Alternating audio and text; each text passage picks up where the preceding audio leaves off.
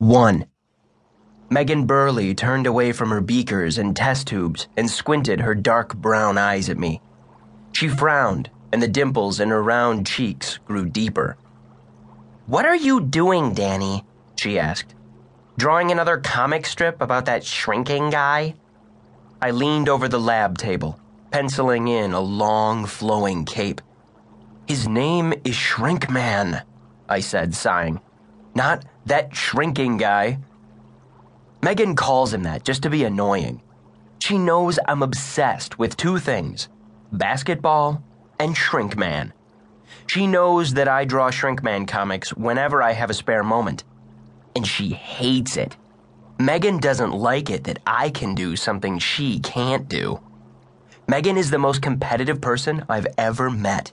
She likes to win. She likes to be the best at everything. What is the point of being a loser? She says.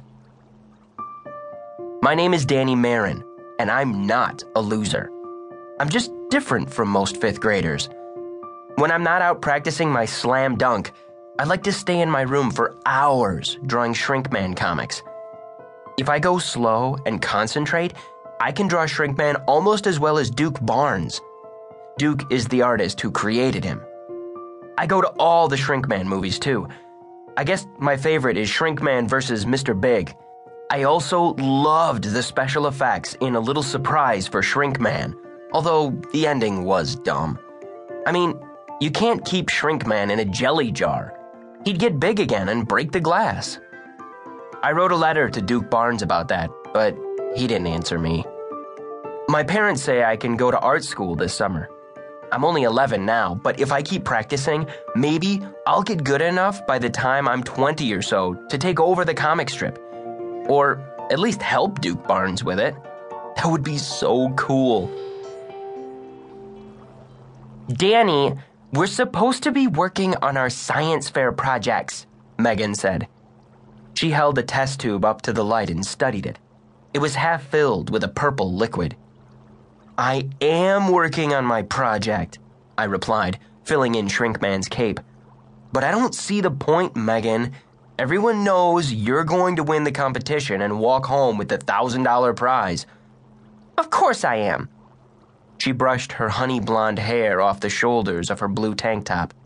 I really, really, really desperately want to win that money. She poured the purple liquid into the lab sink it made a fizzy sound as it disappeared down the drain. You can't draw a comic for a science project, she said. Mr. Clarkus definitely won't allow it. Mr. Clarkus is the science teacher at Baker Elementary School. He looks like a big, sloppy whale. His blubber belly is always hanging out from his shirt. He doesn't like me. I think it's because he overheard me calling him Clarkus the Carcass. Everyone calls him that, but I'm the one he overheard saying it. I've been getting C minuses in science ever since. Megan was pouring a clear liquid into a boiling, bubbling blue liquid. What's your project? I asked her, sniffing hard. It smelled kind of sour. Her dark eyes flashed. She made a zipping motion over her lips. I can't tell. Excuse me? What do you mean you can't tell? It's a secret mixture that will amaze the world. If I tell you what it is, it will spoil the surprise. I laughed. You don't know what you're doing, do you? The liquid fizzed over the glass beaker. A grin spread over her face. Of course I know what I'm doing. I told you, my great great grandmother was a witch. I rolled my eyes. Yeah, sure. She sneered at me. At least I'm not trying to pass off a comic strip as a science project. I held the drawings up to show her. It's very scientific. See? Shrinkman makes himself tiny enough to enter a human brain. Then, as he travels through each part of the brain, I explain how it works and what it does. Megan shook her head. It's totally lame. It's a good project, I insisted.